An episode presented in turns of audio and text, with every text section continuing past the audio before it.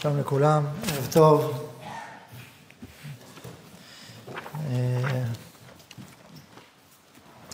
אנחנו נלמד היום שיעור שקראנו לו טעימה מיסודות התפילה. התפילה זה אחד הדברים שהגמרא אומרת עליהם, אלו דברים שעומדים ברומו של עולם, ובני אדם מזלזלים בהם. ומה הניעו? תפילה. עומדים ברומו של עולם, ובני אדם מזלזלים בהם. ודיברנו על זה כמה פעמים בחודשים האחרונים, בישיבה, על החשיבות ועל המשמעות, שצריך ככה לעורר ולהתעורר בעולם התפילה. ואני אומר קודם כל לעצמי את החשיבות, את החיוניות בעניין הזה. עכשיו תחשבו כמה זמן אנחנו מקדישים לתפילה ביום. כמעט שעה וחצי, לפחות, שעה 40. אני לא יודע אם יש עוד מצווה שיש בה פער, מקדישים לו כל כך הרבה זמן, ויש פער כל כך משמעותי בין המהות שלה לבין המציאות שלנו, המציאות הנפשית, הרגשית, שאנחנו נמצאים בה. הפער הוא גדול בין המהות של התפילה והגדולה שלה והמשמעות שלה, לבין המציאות של התפילה שבה אנחנו חיים כל יום. עכשיו כמובן שהאתגר הגדול ביותר בתפילה זה השגרה. כל יום, 3 פעמים ביום, אותו נוסח. ברור שזה יוצר אתגר מאוד גדול, עד כדי כך שיש אנשים, אם אנחנו לא נמצאים את עצמנו, נכנסים לתפילה, נכנסים לאיזשהו מסלול המראה, הוא מתחיל באיזשהו שלב, נגמר באיזשהו שלב, ואז אתה מתעורר. יודעים דברי ירושלמי, שאמר אחד המוראים שהוא מחזיק לראשו טיבוטה, שהוא קורא מעצמו במודים, כשהוא מגיע בלי שהוא שם לב, הוא כבר יודע. אז יש מסבירים שהסבירו בזה רמזים וסודות, לא כפשוטו, יכול להיות. על כל פנים, הפשט הוא פשט. אני לא חושב, יכול להיות שבאמת הסודות זאת האמת, אבל אין ספק שזה אתגר גדול, לא ספק.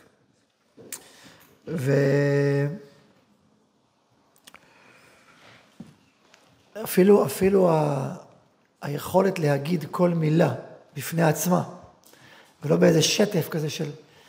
היום הייתי בבית כנסת, באמת התפעלו שם לאט, מילה במילה, מי הקורבנות, אומר עוד מילה ועוד מילה.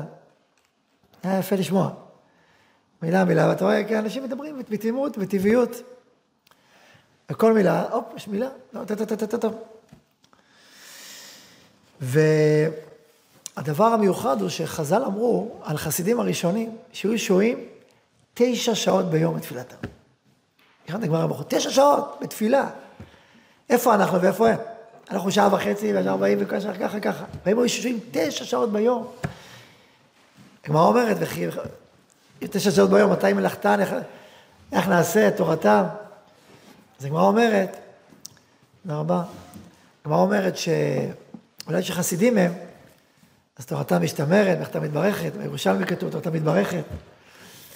התורה מתברכת, הם חסידים, אז הם חיים בדבקות, וכל מה שלוקח לנו 2 שעות, לוקח להם 10 דקות. הכל פתוח, כשהצינורות פתוחים, אז זה פתוח. אבל תחשבו, מה אם עשו 9 שעות ביום? ודאי היה פה תהליך עמוק, תהליך יסודי. הרמב"ם אומר, כידוע, שאומר הרמב"ם, שמצווה מהתורה להתפלל בכל יום. הרמב"ם אומר, זה מצווה מהתורה להתפלל בכל יום, שמעו לעובדו בכל לבבכם. יש לעבודה שבלב, הווי אומר, זאת תפילה. זה דעת שיטת הרמב"ם מפורסמת, כל יום. את הנוסח תבנו חכמים, אבל המהות של התפילה, כל יום להתפלל, זאת אומרת, לפי הרמב"ם אדם מצווה, לעמוד כל יום לפני קונו ולעשות תפילה. מהתורה. חכמים זה הנוסח. אתה לא יכול לעבור יום בלי חיבור כזה של תפילה. תורה, אנחנו יודעים שיש חיבור. זה נעשה מהתורה בבוקר ובלילה. אז יש חיבור של תורה וחיבור של תפילה. לפי הרמב"ן, המפורסם בהשגותיו, הוא אומר שאין מצווה כל יום, המצווה היא בעת צרה. כן? כי תבואו בארצכם, על הצרה צורר אתכם, והעורתם החצוצרות. כשבאה הצרה, אז המצווה מהתורה להתפלל. אז קודם כל צריך להבין, לפי הרמב"ן, שאם לאדם יש איזשהו צורך או קושי או סוג של צרה, זה יכול להיות גם צרה של רבים, שמכיבה לו, משם צריכה להתחיל לתפילה. כך אומר הרמב"ן. ואני יודעתי, אפשר, את הרמב"ן הזה, את היסוד הזה של הרמב"ן, להתעמק בו ולפתוח דרכו צוהר גדול לתפילה. עכשיו צריך לדעת שפנימיות התורה עוסקו הרבה מאוד בתפילות. הרבה מאוד, ודאי הארי עושה כרמון בתפילות, הרבה יותר מתורות למשל. בהמון תחומים, בחגים, בשבתות, ביום חול, ממש פתח שם שערים גדולים של התפילות, ויש יסוד גדול, שאותו הייתי רוצה להניח היום פה, כיסוד התפילה. אני לא אומר שזה היסוד היחיד של התפילה, אבל אני חושב שזה יסוד גדול בתפילה, ושורש עמוק, שדרכו אפשר להיפתח אל העולם הזה של התפילה. והייתי קורא לה, זה ככה בכותרת ציורית, חבל בחבל, נימה בנימה. אתכם נברך. ברוך אתה, אדוני, אלוהינו מלך העולם, שהכל נהיה בדברו.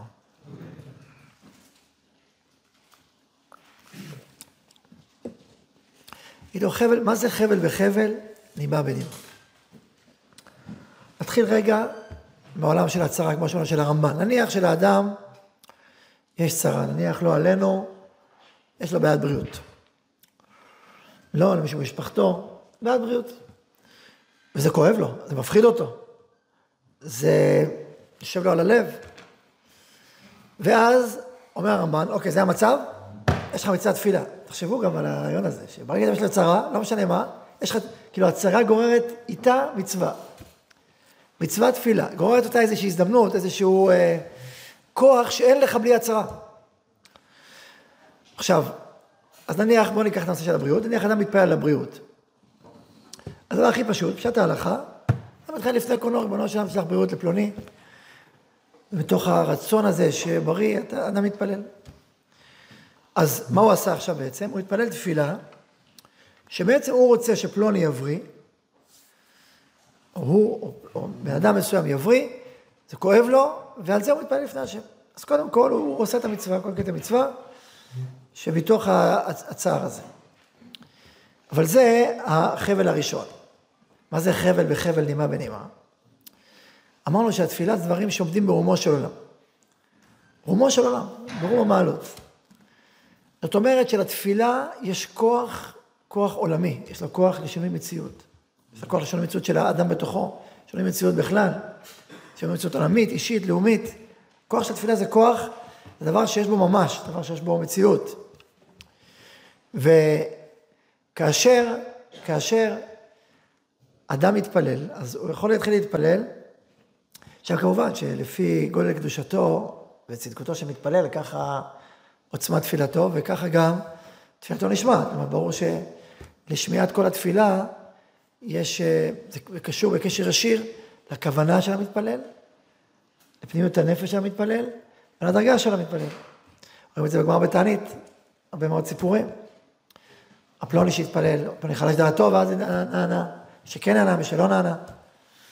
והגמרא שם אומרת, וזה אני חושב הסוד, אין תפילתו של אדם נענית, אלא אם כן משים נפשו וחפו.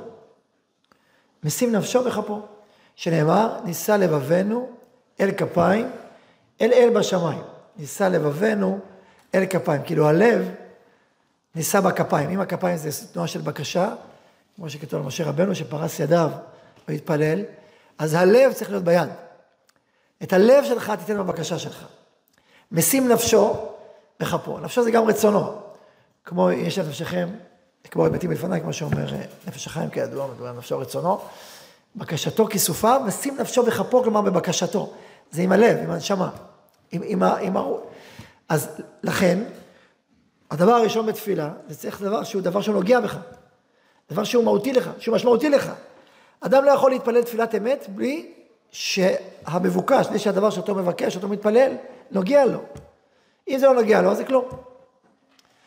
אז זה כותב הרב, אני קורא, מדלג רגע קדימה, אחרי זה אני אחזור עוד פעם שוב אחורה, אומר הרב, אדם לא יכול להתפלל תפילה כראוי, מבלי שיתברר לו מה זה מעלתה של ארץ ישראל, מה זה מעלה של בית מקדש, מה זה מעלה של סליחה ורפואה, הוא לא יכול להתפלל, הוא אומר, כי מה, אתה אומר, תקן עולם מלכות שדי, על האלילים, הוא אומר, וכי מה יזיקו האלילים, למי שליבו ועיניו למלות קרסו מעדנים. ככה הוא כותב שם בשר אביך, אני חושב. איזה משפט אירוני כזה. כי מה שאומר אותך עכשיו, זה האוכל שלך שאתה אוכל בארוחת ערב, זה מה שמעניין אותך, באמת. וכל שאר הדברים לא באמת מעניינים אותך, אתה לא יכול להתפעל עליהם. אתה לא יכול להיכנס לשער התפילה, מבלי שהדברים נוגעים אליך, נוגעים בך, חשובים לך, משמעותיים לך. וזה השער, השער לתפילה זה שזה נוגע בך, שזה הרצון שלך. שממילא, כשאדם לומד תורה, מתפתח מבחינה רוחנית, אז ממילא גם הרצונות שלו מתפתחים מבחינה רוחנית. התורה זה שפע הרצון. איך אלוקים רוצה את העולם? איך אלוקים רוצה את המציאות? איך אלוקים רוצה אותנו? וכשאדם לומד תורה, ומתפתח איתה, ונדבק בה, בעומקה, אז לאט לאט הרצונות שלו מתפתחים. ואז יש לו שאיפות גבוהות יותר. ואז עם אלה התפילות שלו עולות, כיוון שהשאיפות שלו עולות. מי שלא לומד תורה בכלל, אז יכול להיות שיש לו שאיפות גרועות אפילו. יכול להיות שהוא יכול להתפלל, שהוא יגבר על חברו, שישפיל אותו, שיראה לו מה זה. יכול להתחנן, שהוא יבקש, שהוא יצטרך. אם אדם לא לומד תורה, אין לו הכוונה של התורה, אז יכול להיות שהתפילה שלו תהיה תפילה שהיא ההפך מרצון השם. ואז התפילה הזאת תהיה מרוחקת, תהיה משוקצת. אז אומרת הגמרא, פסוק, מסיר אוזנו משנו התורה, גם תפילתו, תועבה. למה היא תועבה? כי הבקשות שלו הן בקשות, אולי לא יכולות הפוכות, מבקשות אמת, בקשות הנשמה, בקשות הפנימיות שלו. אז איזה מין תפילה זאת? תפילתו תועבה. תחשבו, ילד קטן אמר לאבא שלו, בוא תן מכה לאחי. אבא, בבקשה תן לו מכה. מה אתה מדבר? ושאתה לא תקבל את המכה. מה שתדבר? זה כאילו, אתה לא מבין את העניין. לכן, לימוד התורה בונה את הרצון הפנימי של האדם, ואז האדם מתחיל לשאוף שאיפות גבוהות. אבל לפני השאיפות הגבוהות, יש שאיפות פשוטות. ולכן, כל פעם שיש צרה, יש לו שאיפה, יש לך שאיפה, יש לך איזה כאב, יש לך איזה רצון שנוגע בך. כיוון שהרצון הזה נוגע בך, ממנו תצמח התפילה. מהרצון הזה, מהכאב הזה, השאיפה הזאת. ואז צריך להתחיל לצמוח. החבל הראשון, זה דבר שנוגע בך. אם אתה בדרגה פשוטה יותר, אז כל צרה, לא, גם בדרגות גבוהות צרה נוגעת בך, בכל מקרה. אגב, אמרתי, זה יכול גם צרת רבים. דוגמה, ניתן דוגמה עכשיו בענייני דיומה. יש רפורמה משפטית, נכון? שאנחנו שואפים שהיא תתקיים. אבל יחד עם זה, זה גורם הרבה כאב לאנשים אחרים. וגם צריך שזה אכן יבטא את האמת המקווה. הרי בסוף יהיה רפורמה משפטית, בסוף יצא הפוך, אתה לא רוצה את זה בסוף, באמת. אז אתה לא רוצה את רפורמה משפטית, אתה רוצה משהו יותר פנימי. אתה רוצה משפט אחר. אתה רוצה שעם ישראל יפעל לפי דרך שמתאימה לעולם התורה. נכון? אז אתה יכול להתפלל, בוא נגיד, הרצון הכי פשוט שלך, אתה רוצה כשרפורמה משפטית תצא לאור? אוקיי, זה רצון אחד. אתה רוצה שהאחים שלך לא בחרדות? רוצה. אתה רוצה הפוך, לא, שיהיו בשמחות, שהם יבינו את גודל הערך של העניין, אתה רוצה. זה כואב לך שיש חרדה, זה כואב לך שעם ישראל חי באיזשהו קרע, באיזשהו מתח עכשיו, כואב לך. אם אתה אוהב את ישראל ואוהב שיהיה אחדות, וזה נמצא בנשמה שלך, אז כואב לך. אז יש לך מקום להתפלל עליו. כואב לך, תתפלל. תתפלל על זה. שאם זה שיהיה רפורמה, שהיא תהיה טובה, ושהיא תסיד מקומה, שיהיה אחדות בישראל. ושזה ימצאו את הדרך, איך למצוא את הדרך, שזה יקרה ויקרה טוב. תתפלל על זה. יש לך נקודת כאב, נקודת צרה, נקודת כאב, להיכנס דרכה ללמוד את התפילה. אתה רוצה משהו, אתה באמת רוצה. אז תיכנס לזה, יש לך שער, נפתח לך שער, הרצון הזה, השאיפה הזאת. ואחרי זה, חבל בחבל, נימה ונימה. התחלנו מהרפורמה, אז בואו נמשיך איתה. הרמה הציבורית. אתה רוצה רפורמה משפטית, למה? כמו שאמרתי, תשאל את עצמך, למה אתה רוצה את הרפורמה משפטית? למה? מה הסיבה? מה הסיבה? הסיבה היא כדי שכל השינויים שאנחנו רוצים, או שהממשלה הזאת תוציא לאור, השינויים בעד היהדות של מדינת ישראל, בעד עם ישראל, בעד ארץ ישראל, יצאו לאור בפועל. שזה שרוב העם רוצה משהו טוב וחיובי, שאחרי זה יתממש. אוקיי, אז מה אתה בעצם רוצה? רפורמה זה רק חבל ראשון. מה החבל השני? ומה זה קשור? מה שורש של זה? שורש של זה, זה הרצון שלנו, שעם ישראל יהיה יותר, ימשול בצורה יותר מכוונת למהות שלו. ומה זה? מה זאת אומרת? זה חלק מרצון עוד יותר גדול. שעם ישראל כולו יהיה מחובר ברמות הכי גבוהות, לא רק דרך משפט. בכל הרמות הרוחניות והפנימיות והעליונות שיש שם עד הסוף. שעם ישראל יהיה ממלכת כהנים וגוי קדוש. תשאלו את עצמכם, זה פשוט שזה ככה. אז בעצם מה אתה רוצה? ממלכת כהנים וגוי קדוש. טוב? אז התחלנו מרפורמה, משהו נורא ספציפי וציבורי וככה, וסיימנו ממלכת כהנים וגוי קדוש בשלמות, באחדות. עם ייחוד, שזה מחובר. אז זה מה שאתה רוצה. אז אם אתה עושה חבל בחבל, אם אתה עושה את תהליך חבל בחבל, אתה מתחיל עם החבל הראשון שבו אתה אוחז. אתה לא יכול לשאלה להתחיל רק ממלכת כהנים וגוי קדוש. תתחיל מהחבל הראשון. זה כואב לך, זה נוגע בך. החבל הזה אחוז בחבל אחר. קצה שלו של החבל, מה הקצה של הרצון באיזה סוגיה אחרת? יותר רחבה, יותר פנימית. וזה במה תלוי בעולה יותר פנימית. אז ככה אתה הולך ומתעמק. הולך ומתעלה. הרצון שלך הולך וגדל, והוא הולך ומתפתח. צעד אחרי צעד, צעד אחרי צעד. עד שמגיע לרצונות הכי גבוהים והכי כמוסים.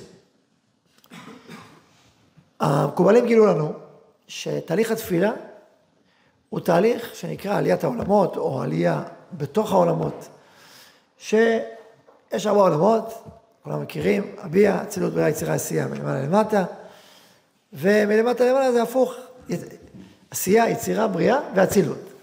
אומרים לנו המקובלים, שמתחילים, הקורבנות, הדודור, זה עולם העשייה, אחר כך עולים שלב, עולם היצירה, אחר כך עולים שלב של עולם הבריאה, מקריאת שמע, אחר כך 18, הצילות, גם בעולם אנחנו נותנים לצילות, עם תחנון, אחר כך אשרי, שוב אתה מתחיל לרדת, כן, הצילות בריאה, יצירה עשייה, לא מתמסור עד שמגיע בסוף. זה תהליך כזה של עלייה, וירידה. בכלל אני לא נכנס עכשיו בדיוק איפה כל אחד, כי זה לא עיקר הנושא עכשיו. בעצם אומרים לך, שאתה עכשיו בתפילה, זה מסע שלם של עליון, מעולם לעולם, משלב לשלב, מדרגה לדרגה. ובעצם, עלייה מדרגה לדרגה, זאת אומרת שאנחנו צריכים לעבור מסע התפתחותי, מדרגה לדרגה בשלב לשלב, מעולם לעולם.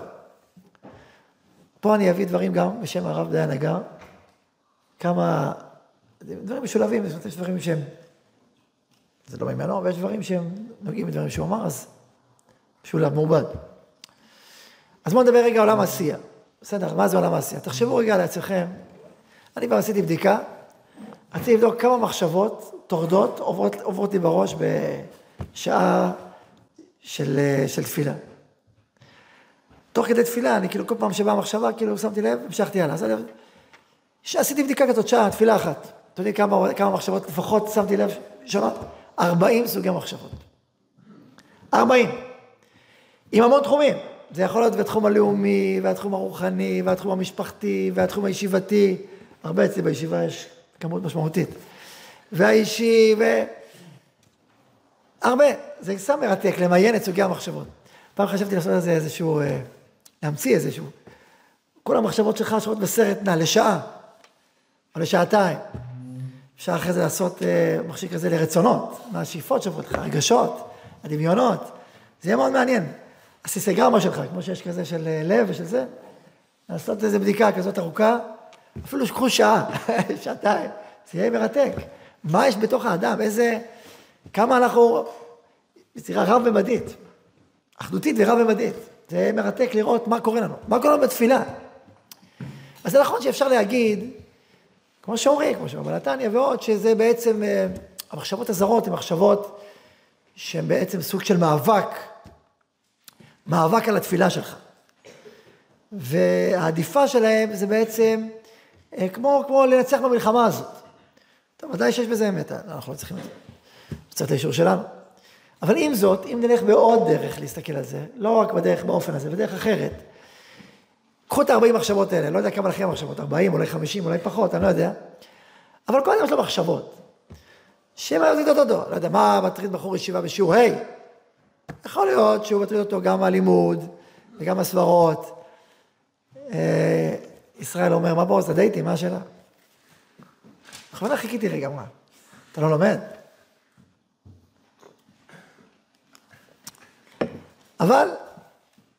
אז יש הרבה עולמות, ונגיד, אחד העולמות זה זה.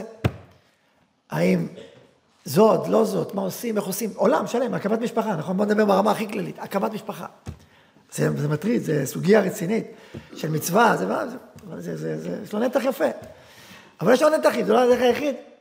יש משפחה בכלל, משפחה מורחבת. הוא מתחיל לחשוב על להקים משפחה, הוא מתחיל לחשוב על אמא שלו, האם זה מתאים או לא מתאים. אז הוא חושב על המשפחה, ואולי גם על הסבתא ועל הדודה. כל המשפחה, והתחיל לחשוב רגע. המשפחה שאני רוצה להקים, זה המשפחה כמו שבדיוק ההורים שלי, אולי לא, אולי מה כן ומה לא. אז הוא כבר מפליג, נכון? אבל כל זה סוגיה. סוגיית הקמת משפחה בעולם המשפחה. זה עניין. אמרתי, זה יכול להיות לאומי, זה יכול להיות בית חוגלה. כן, עכשיו הייתי בית חוגלה. בדיוק עכשיו בית חוגלה, וארץ ישראל, לא עושים ארץ ישראל, עולם. זו דוגמה. עכשיו, שאתה, אם נתבונן בזה, נראה שאנחנו חיים עם המון דברים שאנחנו בעצם צריכים לעשות. זה מטריד אותנו, כי זה חלק מהחיים שלנו, וחלק ממה שצריך לפעול. זה יכול לפעול בהקמת משפחה, זה יכול לפעול בלימוד, זה יכול לתרץ קושייה בסוגיה, גם יכול להיות.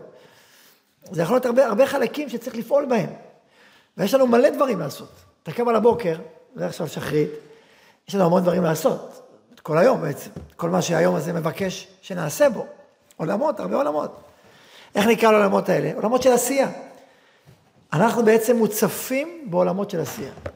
אנחנו מוצפים במעשים שצריכים לעשות, שיכולים להיות בהרבה מישורים, בהרבה מישורי חיים. חסר משהו, צריך לעשות אותו. 10 דברים, 20, 30, עולם שלם צריך לעשות. יש יום שלם. אז אוקיי, אז מה אתה רוצה בעצם? אם אני חשבת, היית מתפלל, תפילה של עצמך. מה היית עושה? היית עכשיו יכול להגיד, שמה, בוא נעשה שאלה, יש לי כל כך הרבה דברים לעשות, תעזור לי לעשות את זה ואת זה ואת זה ואת זה. ואת זה ואת זה, וכל זה צריך לעשות. עכשיו, קחו, זה, אם נקרא לזה עולם העשייה, רובד שנקרא עולם העשייה. אבל עולם העשייה זה העולם הראשון שאיתו אנחנו נפגשים, פוגשים. אבל זה לא העולם היחיד, זה רק הרובד הראשון של החיים שלנו. אם נתעמק יותר פנימה, נראה שיש איזושהי רוח של יצירה שנמצאת בנו. הרי העשייה, כל מה שמעתי עכשיו, זה כל מה שצריך לעשות. אבל מי יעשה? בכוח, מה הוא יעשה? עם איזה יכולות הוא יעשה? פה צריך יצירה, אתה חייב ליצור דבר, אתה חייב לפעול אותו. אם לנו כוח יצירה, היינו יכולים לפעול במציאות, להשלים את כל החוסרים שדיברנו עליהם, להשלים את כל החללים של המעשים, צריך לעשות, איך אפשר לעשות מעשים בלי שאנחנו יכולים ליצור? אז בעצם, מה אנחנו רוצים לעשות? אנחנו רוצים ליצור. ליצור, להיכנס לרוח של יצירה, כדי ליצור ולהשלים את כל החסרונות, וכל מה שאנחנו צריכים לעשות. אז אפשר לדבר על זה, איזו רוח יצירה גדולה שאוחזת בנו, אם מקודם דיברנו על רוח עשייה, לא על רוח, על כוח עשייה, נפש עשייתית, משהו שמלא, ובואו לא נדבר רק על כל מעשה ועשה ונפרד, לא נדבר על כל המעשים כולם. אז נקרא לזה רובד של עשייה. עכשיו שאנחנו מדברים על כוח שפועל את העשייה, שרוצה ליצור, שרוצה לעשות את השינוי הזה, אז נקרא לו רוח יצירה. הרוח יצירתית, לכל אדם יש רוח יצירתית, איתה הוא עובד בשביל לעשות. אז בעצם אתה עכשיו קשוב אל הכוחות היצירה שלך. לא רק אל המעשים שאתה צריך לעשות, אלא אל כוחות היצירה שאיתם אתה פועל, שבעצם העולם המעשי מזמין את היצירה הזאת להופיע, ולהתממש בעולם הזה. ואם נתעמק יותר, רגע, אתה רוצה להופיע, יש המון מעשים שמזמינים את הרוח היצירתית שלך להופיע, ועכשיו השאלה היא תשאל, האם היצירה שלך, הרוח, הרצון הפנימי שלך, הוא נמצא אך ורק בעולם היצירה הזאת, או יש לך גם רצון יותר פנימי, שבעצם היצירה הזאת אוחזת בו. אם דיברנו מקודם, דיברנו על, נתן דוגמה אחרת, נניח שאתה עכשיו אבא שחושב על ילדיו, ואתה עכשיו חושב על הילד הזה והילד הזה, מה צריך לעשות ככה, צריך לעשות ככה. אז עולם המעשי זה לקחת אותו לגן, או לתלמוד תורה, או לזה, ולהחזיר אותו, ומה יש לו בעיה כזאת ואחרת, אוקיי. אחרי אתה הולך, אני רוצה ליצור, אני רוצה לפעול, ואחרי זה עוד יותר, מה אתה רוצה? רוצה להיות אבא בישראל, אבא שמגדל את ילדיו, למה? בכל המישורים, בבריאות, נפשית, רוחנית, פיזית, שיעירו את העולם, שהנשמה שלהם תעיר את המציאות. אתה רוצה את הכל. אתה רוצה בעצם להמשיך את ההופעה של האור בעולם, הכי גדול. אז מה זה עכשיו? כשהגעת לרצון היותר עמוק, ודיברת על הבריאה, הבריאה, בהקשר הזה, לפי צורת החשיבה הזאת, היא בעצם משקפת את הערכים הפנימיים, את הרצונות היסודיים יותר, שמובילים אותנו. שבעצם כל עולם המעשי, וגם עולם היצירתי שבא לממש את הכוחות האלה, הוא בעצם מונע מכוחות יותר פנימיים ויותר עמוקים, שרוצים להוסיף טוב בעולם, להוסיף אור, להוסיף ברכה, להוסיף חיים, להוסיף קדושה. אם דיברנו בדוגמה של המשפט, אז הרצון הזה שהולכת כהנים וגוי קדוש, הוא הרצון פנימי יותר. ואם נשאל את עצמנו, מאיפה באים לנו הרצונות האלה? הנשגבים האלה, הקדושים האלה, התיאורים האלה, בסוף עוד טוב ועוד אור. מאיפה בא לנו? אנחנו נגלה שזה בא לנו מריבונו של עולם, עם העמקים עוד יותר. אבל מאיפה בא לנו הרצון הטוב? מהנשמה. כן, מהנשמה, הנשמה שרוצה להופיע. נגיד שהנשמה עדיין בעולם הבריאה. באנו יותר עמוק, מאיזשהו רצון להמשיך חיים פנימיים עליונים, לא החיים שבאתם מקודם, אלא חיים יותר גבוהים, יותר נסגרים, יותר נסתרים, מלמעלה. זה בא ממקומות הכי פנימיים שלנו.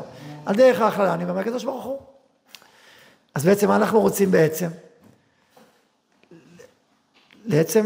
יש פה איזה מין התייחדות, זאת אומרת, יש תהליך של עלייה, מעשייה ליצירה, ומיצירה לבריאה, ומבריאה, לעולם של אצילות. מה זה אצילות? שאתה בהקשר עצמם עכשיו, שאתה כאילו מתייחד איתו. אתה מתייחד איתו, כי בעצם אתה אומר, ריבונו של עולם, אני רוצה את רצונך. אני רוצה להופיע את אורך בעולם הזה. אז אנחנו מתייחדים עכשיו. נעשה פה סוג של ייחוד, סוג של איזה יחד מאוד מאוד עמוק. אמונות אתה עומד מולו, ואתה מתייחד איתו, כי זה מה שהוא רוצה. אבל זה צריך לעלות גבוה, זה תהליך. צריך להתחבר לזה. אפשר להבין את זה, זה דבר אחד, זה חשוב, וכל מתחילים תמיד מההבנה. אבל ההבנה זה לא מספיק, אלא זה באמת תפילה, זה תהליך של חיבור, זה תהליך של התקשרות, זה תהליך אחר, יותר עמוק, תהליך של הקשבה, מה שאני מתאר עכשיו, תהליך יותר פנימי. ואז התהליך הזה הולך ועולה. מה פה שהולך ועולה? האדם הולך ומגלה את הרבדים היותר נסתרים, שמניעים אותו, שנמצאים בתוכו, את העולמות שלו, שהולכים וגדלים, הולכים ומתפתחים.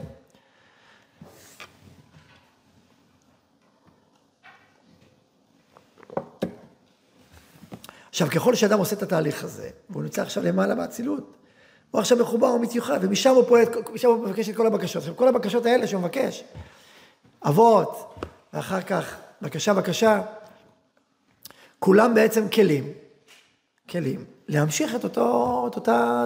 את אותו אור, זה ייחוד, להמשיך איזה אור. עצי ושלום, פסגה, ולהביא משהו חדש לעולם. הרי זו תפילה, התפילה פועלת. ההתייחדות הזאת מביאה אור חדש. התפילה זה לא פעולה פסיכולוגית.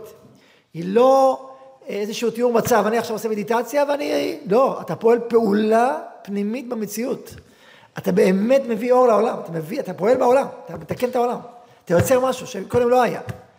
אז שאתה בהתייחדות הזאת פועל, ומבקש ומביא את הרצון הפנימי שלך, אז אתה פועל פעולה, ואתה מביא משהו לעולם, מוליד ילד חדש, עושה פה פעולה, שלא הייתה קודם. והיא מביאה ברכה לעולם, בחיים, זאת אומרת, עושים שלום, המברך, כל ברכה ב-18 מסמנת, ברוך אתה השם מברך, חונן, מברך את עמו ישראל בשלום. כשאתה אומר, ברוך אתה השם, אנחנו פה מביאה פה איזה ברכה, ועושים שלום, זה מברך ממש, את עמו ישראל בשלום, וכל האורות האלה שכתובות שם, מה מבחים עושים שלום, מה אנחנו רוצים? ריבונו שלום, תביא לנו אור, תביא לנו את אורך, זה מה שאנחנו מבקשים, עושים שלום. תביא לנו את אורך, אנחנו מבקשים שתברך אותנו באור. זה בעצם תפילת שלום. מה זה האור הזה? זה מתפרט. תורה, חיים, אהבה, חסד. אבל תברך, אנחנו רוצים, תן לנו אור, תברך אותנו באורך, מתייחדים האור הזה. חוד מאוד מאוד גבוה, מאוד נסגר. אבל זה פעולה. עכשיו, אם אנחנו, אמרתי זה חבל בחבל, נימה בנימה, מה זה חבל בחבל? אי אפשר לקפוץ. אמרנו שאני רוצה אור אלוקים, מה אור אלוקים? אני עכשיו חושב מה אני עושה היום, מה אני עושה עוד רגע, מתי אני אוכל ארוחת בוקר, מה אני עושה פה, המון מעשים. יש עולמות שלמים של מעשים, וצריך לעלות מהמעשים האלה לאט, לעולמות יותר פנימיים, עולמות יצירתיים, ואחרי זה, ואז לאט, התהליך פנימי, אדם הולך ועולה, עד שהוא מתייחד. אבל זה לא קורה בשנייה. אפילו אדם לחברו, אדם לא יכול לדבר על הדברים הכי פנימיים בשנייה, נכון? אתה חושב, שמע, אתה יודע, בתוך העומק ליבי, רגע, מה, שלום, מה שלומך? בוא נדבר על כמה דברים, אתה מדבר על כל מיני דברים פשוטים יותר, ולאט דברים נכנסים יותר לעומק, אתה לא יושב לדבר את העומק. חבל בחבל, זה שלב אחרי שלב, שלב מגיע לשלב, שלב פותח שלב. עד שאתה יכול לדבר על התייחדות, על איזשהו תהליך פנימי. לכן צריך לשעות. לא סתם חסידים הראשונים היו שוהים שעה. כי זה תהליך שלם של... מן הסתם, הם היו בנים 18 שעה, ושעה זה לפני ושעה אחרי. אז התהליך, העלייה עד 18, אחרי זה מ-18 ואילך, זה תהליך. ותחשבו שאדם עושה את התהליך הזה בתוך תוכו, הוא נמצא במקום אחר. ב-18, הוא במקום הפנימי אחר, הוא באישיות שלו במקום אחר. כמו שאומרת הגמרא על אותו חסיד, על החסידים הראשונים, שם התפלל, ועמד לו אותו הגמון, הוא בכלל לא שם לב. גמרא אחרת אומרת, מתוך שהיה ליבי, מכוון בתפילה לא הרגשתי. היו צדיקים, שמקראתי פעם סיפור על אחד מהצדיקי ישראל, שהוא היה עובדה בתפילותיו העמוקות, ואמרו את זה פעם לאחד הגויים, אמר, מה זה תפילת שטויות? והוא בא לבית הכנסת עם האקדח, והוא, כעמודים, הוא ירה מעליו. כלום, הוא לא נבל לו, זה המשיך להתפלל. הוא רואה בלם. כשהוא עושה, מה קרה? מה קרה? לא יודע מה קרה. כמו שאומר על השולחן ערוך, התפשטות הקורבן למעלת, התפשטות הגשמיות. זה הפסגות. הפסגות הגבוהות, הרחוקות.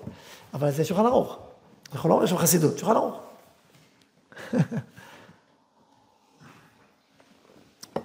עכשיו, זה התפילות הגבוהות, זה התפילות העמוקות. עכשיו, לא תמיד אנחנו צריכים להגיע עד העולמות הכי נשגבים האלה, אבל לפעמים אפשר להבליח. נסביר עוד דברים. רק מה שאני רוצה לומר זה שבעצם יש פה תהליך עדין ועמוק, שדור יש המון קשב, אפילו נתחיל אפילו מהקשב לעולם המעשי שמטריד אותנו. וטיפה להתעמק בו קצת יותר, אחרי זה קצת יותר, קצת יותר. אם דיברנו על הצרה של האדם, אז נתחיל מהרצון הכי פרטי, ולאט לאט להתרחב איתו. עוד ועוד ועוד. להתחיל מהפרט, מה שנגיע בך. אתה רוצה בריאות? אוקיי, תחשוב רק על הבריאות. תחשוב רגע, אתה רוצה בריאות רק לקרוב משפחה שלך? מה עם שאר האנשים, שאר בישראל? לא אכפת לך שהם חולים, מסכנים כמוהו? לא כואב לך? לא אכפת לך? תראה פה עכשיו חולה לידך, לא יפריע לך. יפריע לא, אני יודע שאתה יכול עכשיו לעזור להתרפא, עכשיו ל-200 חולים. אתה תשקיע בזה? כן, נוכל להשקיע. אנשים מוכנים להשקיע, נשים את טורקיה להציל גויים. ודאי, היהודים, ודאי שיכולים להשקיע. אם אני יכול לתת לחולים שיתרפאו, מה, לא אשקיע בזה? זה רציתי, בבקשה. אז אכפת לך, נכון? אז אתה רוצה שיהיה בריאות בכלל, אתה לא רוצה שיהיה בריאות רק לקרוב משפחה שלך, נכון? אז למה צריך להיות כזה צר? תתפע, תרחיב טיפה את השלב. תגיד, אני רוצה לא, ודאי אני רוצה לא. ואיתו שיהיו עוד חולי ישראל, למה רק אדם אחד? טיפה להתרחב ברוח, בתפיסה. אוקיי, אתה מתרחב, אתה רוצה שיהיה בריאות בכלל. לכל חולי ישראל. ואתה רוצה רק בריאות? מה, אתה רוצה שיהיה בריא, ואם יהיה בריא ויהיה לו רע בחיים. יהיה בריא ויהיה מרוחק מהנשמה שלו, מרוחק מהתיקון והמציאות שבו. אתה לא רוצה שיהיה עוד יותר. אתה רוצה שרק הבריאות תהיה לבדה. הבריאות הרי נושאת איזו בשורה בתוכה. נושאת בשורה של חיים. אתה לא רוצה שהחיים האלה, שאותם הבריאות בעצם באה לבטא, יהיו בו. אתה רוצה, בטח אתה רוצה, בכלל, את החיים האלה בכלל. אוקיי, אז תתחיל. ואז אדם יכול להגיע מתפילה מפורטת על צרה, להביא ברכה לעולם, וחיים לעולם, ועוד יותר פעמים. בברכה, אבל אתה רוצה, אבל אתה עכשיו עושה פעולה רוחנית כוללת לעולם. בקודם לא כל כך הזכרתי את שאר העולם, אני כמעט כדוגמה לאדם אחד, אבל אפשר להתרחב. עכשיו, כל זה דברים שבמציאות, דברים שבפעולה, דברים שיוצרים, דברים בעולם. אני אמרתי פעם, אולי צריך לעשות ליווי מוזיקלי, כמו בית המקדש. מוזיקה של עולם עשייה, זה סוג של מניגון כזה. אחרי אתה פתאום עולה עוד דרגה, עולם יצירתי, זה מוזיקה אחרת, פותח אותך למקומות יותר פנימיים, אחרי זה אתה עולה עוד דרגה, עד שמגיע ואז בכל במה דקה, כן, זה אפילו לא אומרים את המילים בקול, זה כבר באצילות, זה כל הזמן דקה, זה התייחדות, זה לא, המילים כבר, אבל תחשבו על הרעיון הזה של תפילה. ואם נסכם ככה מה שאמרנו, גם מעשי, קצת לגעת,